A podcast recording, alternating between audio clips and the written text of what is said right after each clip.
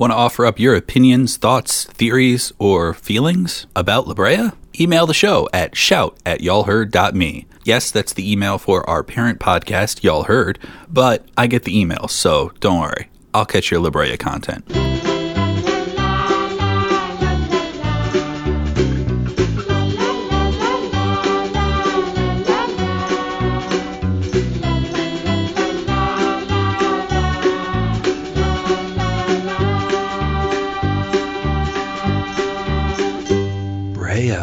Welcome back to the La Brea Purveyor. I am your purveyor, Pete Phillips. This is a podcast that focuses on the NBC show La Brea, where we do some episode recaps, some theories about what's going on, a spotlight on a character, and we check out the media to see what people are talking about. Today, I might have a little bit of extra noise in the background, so I apologize, but I can't stop construction outside of my apartment. What I would do for the peace and quiet of 10,000 BC. Also, thank you for joining me after a week off from the podcast. I was doing a little bit of traveling and I knew that I wouldn't be able to get a good episode out. So I thought I would just wait and bundle episodes two and three, which were leaps and bounds more exciting than the season premiere. So let's get into it.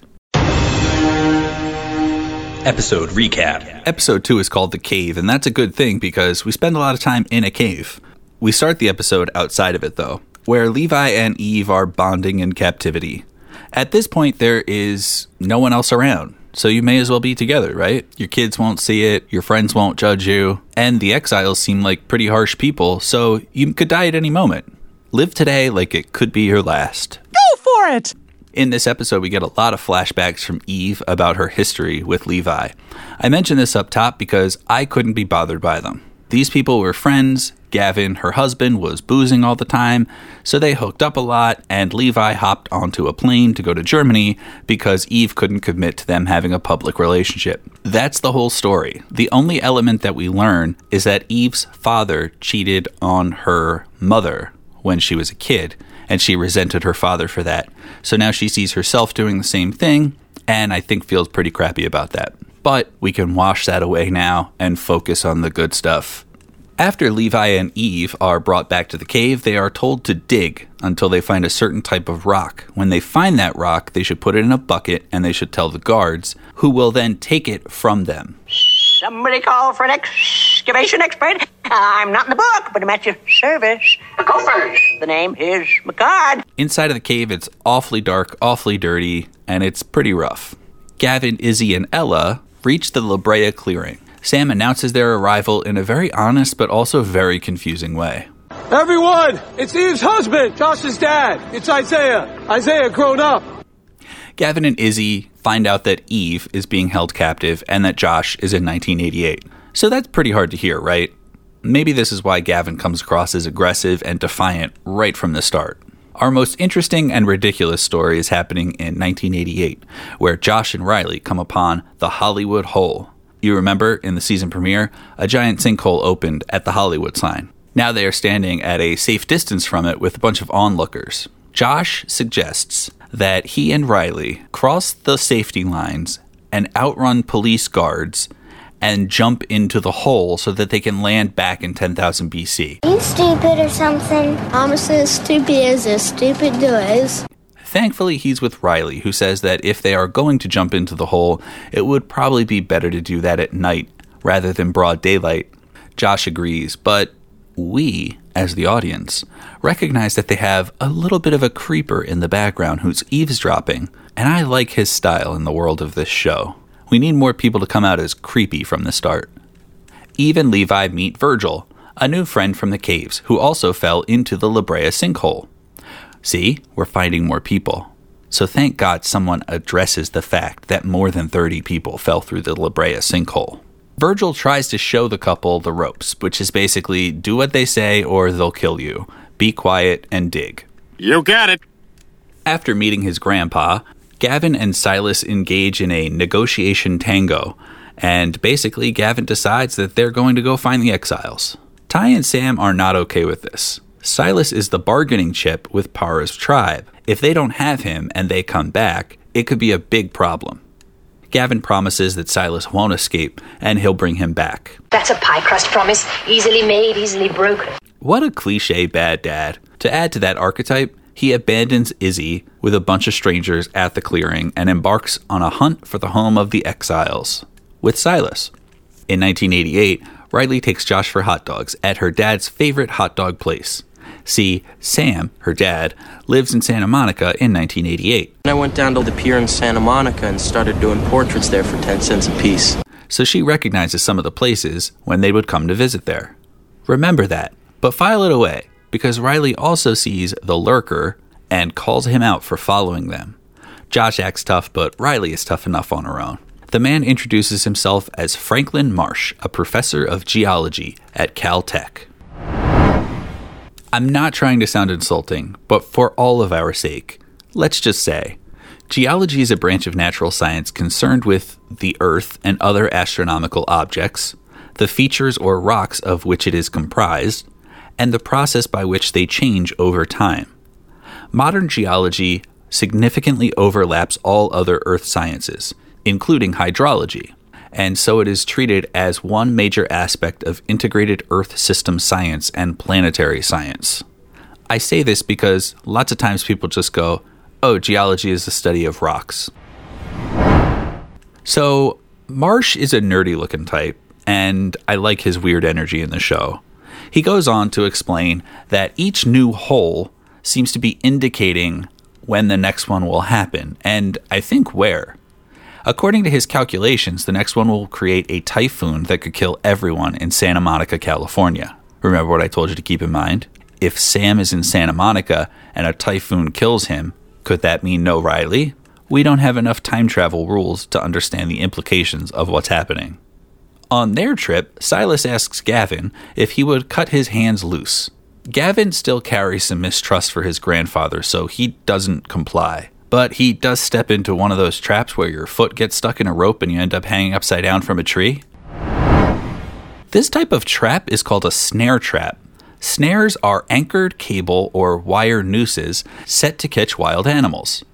Snares are some of the simplest traps and are very effective. They are cheap to produce and easy to set in large numbers. A snare traps an animal around the neck or the body.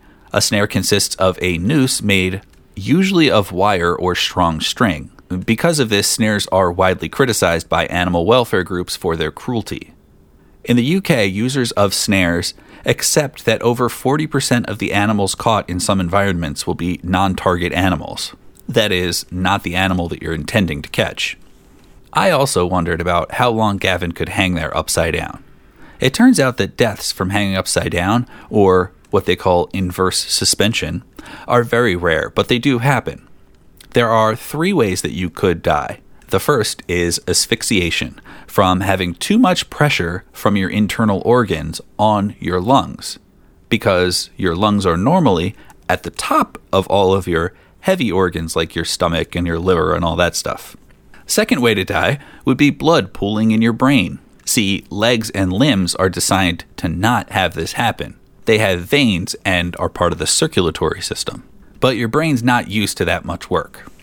The last would be that your heart would receive more blood than it can handle, which would result in a loss of various functions in your body because your heart can't keep up and keep you going. So Gavin goes to cut himself loose, he's got one of those little knives that you see. You, you even see them in a department store sometimes. They kind of like fit in your hand and they're folded up. And then you just kind of like pull the blade out in order to have a knife. And then when you're done, you can fold it back in. Anyway, for all that explanation, Gavin just drops the knife. and he's hanging upside down, so it's not like he can pick it up. So Silas takes it, opens the knife, and cuts himself free. And then he disappears. I'm watching and I am so angry with Silas that he abandoned his grandson like this. And it's not long before a bear comes at Gavin, who is defenseless. Waka waka waka waka! Why is Kermit always so happy? Cause he eats whatever bugs him! Ah! But then Silas stabs a bear in the back of the neck with a utility knife that has at most a four inch blade, and the bear drops dead if you're interacting with the podcast and you're saying, oh, come on, put a pin in it, I'm going to get to it a little later. Ella meets up with Veronica, and Veronica is still very emotionally complex. Ella tells her that she came back to help her, and Veronica gets so defensive and rude about things. Like, somebody loves you, Veronica. Be nice about it. But Veronica can't stop brooding. Only last episode was Ella regretting jumping into the hole, and now she must be feeling even more regretful because of this reception that she's receiving from her quasi sister. Also at the clearing, Izzy sniffs her mom's clothes, and then Sam happens upon her and gives her a little concoction that is intended to fix her broken prosthetic. Awesome.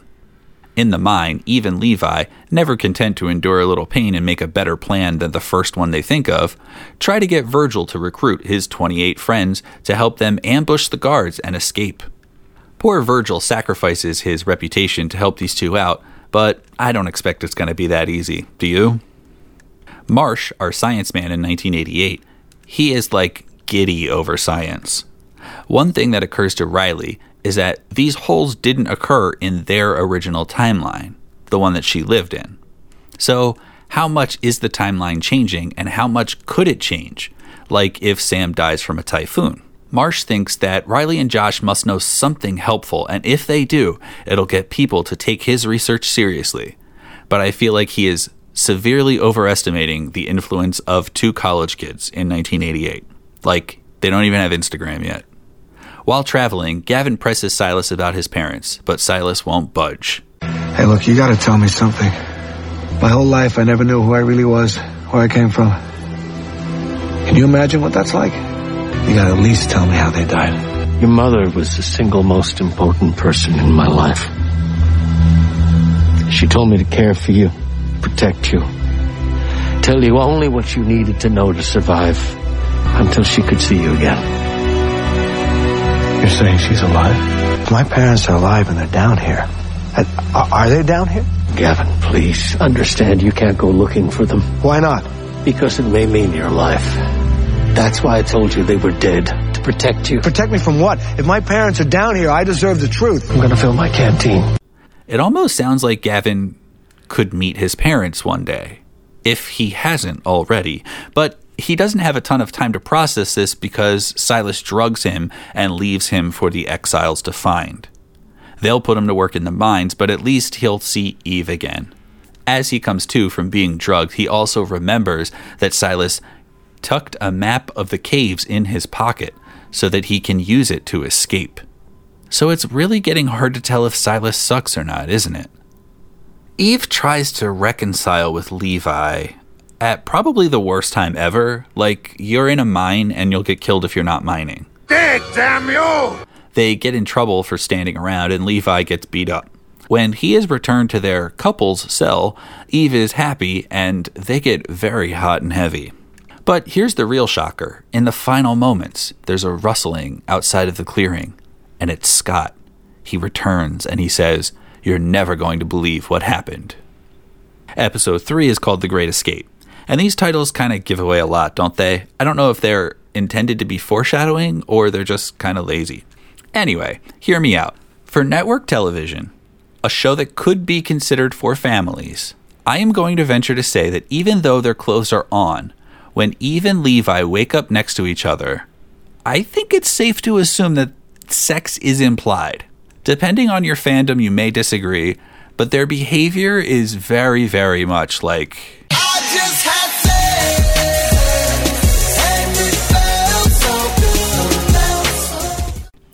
Gavin is initiated into the mines at the start of this episode. He'll run into Eve later, but for now he just gets the same old spiel. Dig up the rock, tell the guards. Dig up the rock, tell the guards. Scott tells the clearing gang that he and Aldridge were walking and then they ran into a herd of woolly mammoths. And when he turned around, she was gone. But something seems really off about him. This isn't our Scott. Something is wrong with this Scott. He is lying, and our Scott wouldn't do that. You're an imposter, young fellow. That's a pack of lies you're telling. Suddenly, of course, Para shows up with her fort folks. But there's no Silas, so Para stands firm. I'm sorry, but this doesn't change anything. We gave you food and supplies. We helped you. And you promised us Silas would be returned to stand for his actions. And he will, the moment that they're back. thought I could trust you. Of course you can trust me. If it looks like I've been compromised by the relationship we had. Had? Pardo, you don't mean that. Joseph! Take the food. All of it. Pardo, wait. Please. As you can tell, Ty is just as surprised as we are to hear their relationship referred to in the past tense. Gavin gets sent to Tunnel 6 in the caves, while Virgil, Levi, and Eve are in Tunnel 3. When Eve goes outside to dump some of the precious rock that they found, Gavin sees her and she sees him. They hug, and then Levi shows up and he hugs Gavin too. Everyone is pretending it's all good, and Gavin is also somehow offering hope of a return home. But I don't know that he has a plan to return home, so this is unexpected. At the clearing, Ty is doing something new. He's blaming someone else for problems, namely Sam. If Sam didn't let Silas go, then they wouldn't have violated Parra's trust, but Sam, who is in the wrong, won't accept blame. Instead, he pulls one of those things that people do in manipulative relationships. Let's just forget about that and move forward. When Sam pitches that they start farming and hunting, many of the clearing clan admit that they just don't have the skills to do stuff like that. For instance, we find out that Judah is an accountant, not a college professor. But Lucas says it's easy. Let's just steal food from the fort folks. And get this Scott agrees enthusiastically. At this point, I'm wondering if Scott is like a Westworld robot replacement. But Sam offers up a vote. Do we steal the food and run the risk of starting a conflict with an armed tribe? Or do we find any other way to get food, like hunt, farm, etc.? The people side against stealing. And after some uncharacteristic encouragement from Scott, Lucas decides that the two of them should go steal the food. And Veronica can come too. She feels indebted to Lucas for saving her life, so she is going to help him with whatever he might need. Gavin, Eve, and Levi try to plan an escape. Gavin recognizes the rock that they're digging as a fuel source. Wait, what? But he's not sure who would need fuel in 10,000 BC. I don't know, maybe it's the big steel and glass building that's in the middle of nowhere. When faced with two plans, one, following a map through the caves, or two, a rebellion, Eve chooses the rebellion, which is Levi's plan. But she also begins to notice a difference in Gavin. She says he's more like the old days. And I think that losing your family to a sinkhole and making it your business to rescue them can really give a lost guy a sense of purpose. Not to mention, his visions have stopped because I guess he's figured all that stuff out. So Levi's plan begins. Virgil fakes a heart attack, and while the guards look at him, why would they? It sounds like they just kill people for no reason. All hell breaks loose. All sorts of miners are armed with their digging equipment, and they start hitting guards and fighting. In the end, they all get out of the cave, but the door is closing fast. Levi is the second to last to get out, and Gavin barely escapes. But he moves with confidence and heroism. Eve has a problem. Her husband is looking like a tasty treat, but she just boned Levi. I stand by it. I stand by it. She'll have time to think it over because the exiles are coming over a hill and they are capturing all the miners all over again. Dang it. In yet another heroic act, Gavin takes responsibility for the escape. He says, Punish me, not them. And that's very Jesus y, which kind of goes with Gavin's beard. Levi kind of just stands there and lets Gavin take the punishment. This beatdown is out of sight. Lucas, Scott, and Veronica proceed with their great food heist. Veronica and Lucas are both like, What is going on with you, Scott? But he deflects. I am not enjoying this, Scott, at all. But his intention becomes clear when they get through the fort wall and he fakes an ankle injury. He tells them to go on without him while he scurries off to raid Silas's old hut looking for a key card that says Lazarus, which I presume goes to the building. And I get that this was his goal, but he put Lucas and Veronica in danger in order to achieve this goal, and I don't like that. I don't like that, Scott. While sneaking around, Lucas sees the man who killed Mary Beth, and he sees red. He tells Veronica that he is going to kill the guy, and she tries to talk some sense into him, but his mind is pretty set on it. Veronica carries a lot of guilt for doing unexplained bad things. and she doesn't want Lucas to do the same. But this is not your monkey and not your circus, Veronica. You did the best you could. In captivity, Gavin tries to appeal to Tammet, the guard that we see the most often. Gavin says that in his tribe he knew a Tammet, but he wasn't such a jerk. Surely this couldn't be the same guy. But it doesn't work. Tammet could care less, and he locks Gavin up. After some punishment, he gets dumped back to Eve and Levi. Levi goes to get some water for him, and Eve and Gavin get all sappy. Gavin says,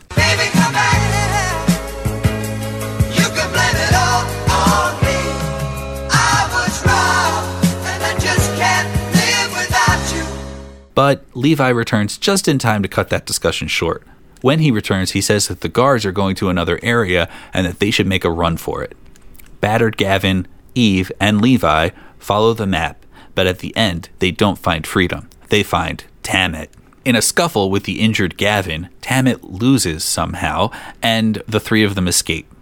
During this time, Levi also just stood there and didn't do anything to help. Nice job just standing there. Lucas didn't end up killing the guy who killed his mom. The guy had a family, and that's all you need to get away with murder. So he and Veronica continue with the food theft, and everyone at the clearing is disappointed when Lucas returns with the food. Scott quickly steps away to go, quote, for a walk. Veronica quips that his ankle healed really fast. In the woods, Scott meets with Aldridge and now I'm disappointed in him. She's cagey and mysterious, but offers no plot advancement. She is just manipulating Scott to do her bidding, and I don't like it. I had to lie to my friends, fake an injury, sneak into Silas's hut, and commit a 10,000 BC food heist to get this. You did well. Thanks. Though I gotta admit, keeping secrets isn't exactly my forte. Well, I'm afraid you're gonna have to keep this one a little while longer. No. I am trying to protect your friends, Scott. Several things need to be accomplished. One of which is getting your friends Josh and Riley back. You've known how to get them back the entire time and you didn't tell me? I'll tell you what you need to know, Scott. But but you know where there's no disappointment? Lucas and Veronica have a heart-to-heart moment. Oh My God! Okay, it's happening. Everybody stay calm. What's the procedure, everyone? What's the procedure? Stay calm. Levi tells Gavin and Eve that he heard that the guards are taking the rock to the tower, which we figured out in no time. So that's probably their next destination after they get some rest at the clearing.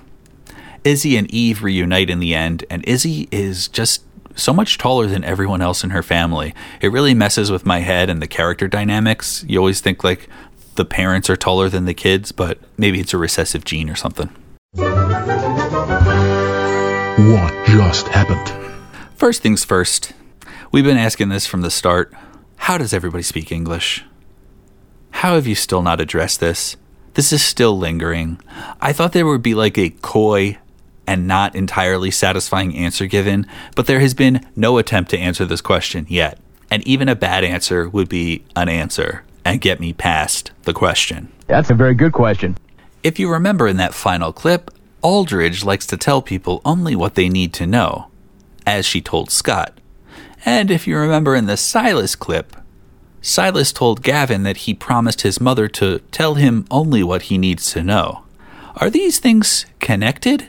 Or are the writers just recycling mysterious cliches? My bet is it's the first option. Anybody want to call it super early that Aldridge is Gavin's mom? That's a very good question. Can you kill a bear with a 5 inch blade? The answer is hell no.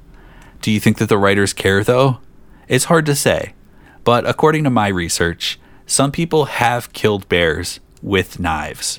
But they have a larger knife and it doesn't go down right away. Like you have to keep stabbing it aggressively. And none of this is pleasant for us to think about. So that part was totally unrealistic. But hey, so is a giant sinkhole, right? That's a very good question. So the rock is a fuel source that goes to the tower. I wonder, could them excavating this resource be causing the sinkholes in the future?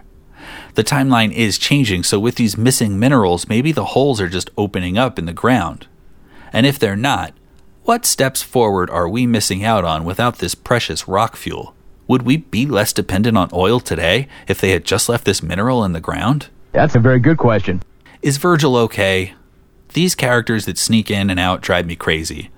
I want to make sure he's okay, mostly because I think it's weird that Levi and Eve leveraged his influence for Levi's bad plan. And now poor Virgil probably seems pretty uncredible to his peers, right? So, how is he holding up? That's a very good question. Will Riley and Josh meet young Sam? I hope not. It would be really weird, right? And also, could Josh go into the typhoon hole when that opens? Like, please? That's a very good question. What is Aldridge promising Scott? And how long before he spills his guts to Lucas and Veronica?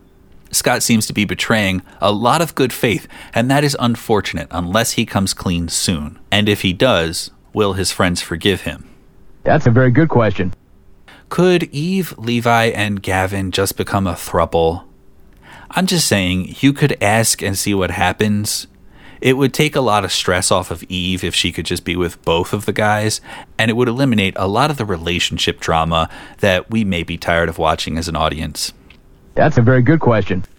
I'm also wondering is Levi taking a passive stance in killing Gavin? Like the way that he just stands around when things are happening to Gavin kind of reminds me of the trolley problem. You know, this classic moral dilemma?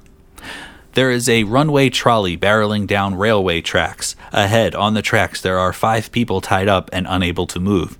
The trolley is headed straight for them. You are standing some distance off in the train yard next to a lever.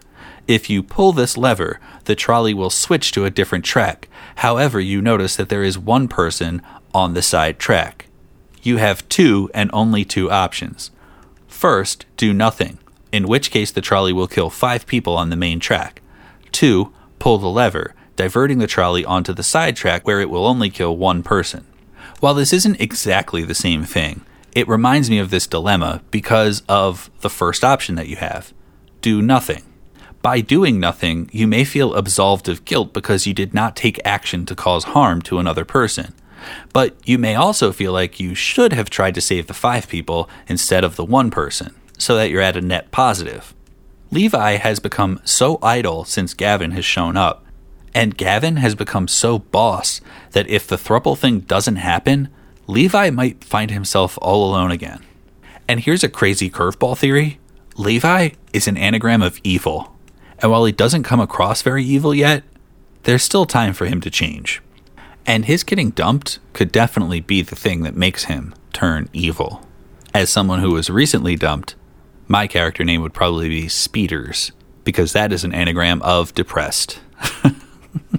That's a very good question. Digging deeper. Well, guys, since he was so weird in episode 3, let's dig deeper on Scott Israni. NBC has a pretty dismissive profile of him. Quote, Scott is an anxious pothead who happens to know a lot about 10,000 BC due to his interest in history and anthropology. His knowledge comes in handy throughout the show. He is particularly close with Riley and Josh, and that's it. That's a bummer. His interest in history and anthropology, uh, he is a UCLA graduate student. The website Collider confirms that he, prior to the sinkhole, worked as a professional tour guide at the Tar Pits Museum. Additionally, Scott comes from an academic background. He can be very eccentric and anxiety ridden, and sometimes he relies on substances in order to alleviate his stress and anxiety. Rohan Mirchandaney has some acting credits under his belt, but it was kind of interesting to learn that he was on Big Brother in 2013. He was a shake-up edition in week two, which threw people off a little bit, but he was also booted from the show pretty quickly. Could there be some Scott in Mirkandani? Maybe they could both share a resistance to drama, which led him to being an easy target to boot out of the house, like Scott was in season 1. For all the betrayal he perpetrated in episode 3, it's hard to hold that against him, because he's so bad at lying. But his willingness to lie to his friends to help a potential enemy in Aldridge with only the promise of knowledge does seem like a problem. It feels reminiscent of Adam and Eve eating from the tree of knowledge, right? Will Scott learning what he wants to know be a blessing or a curse? For now, It seems like he's just a piece on Aldridge's chessboard, which is unfortunate.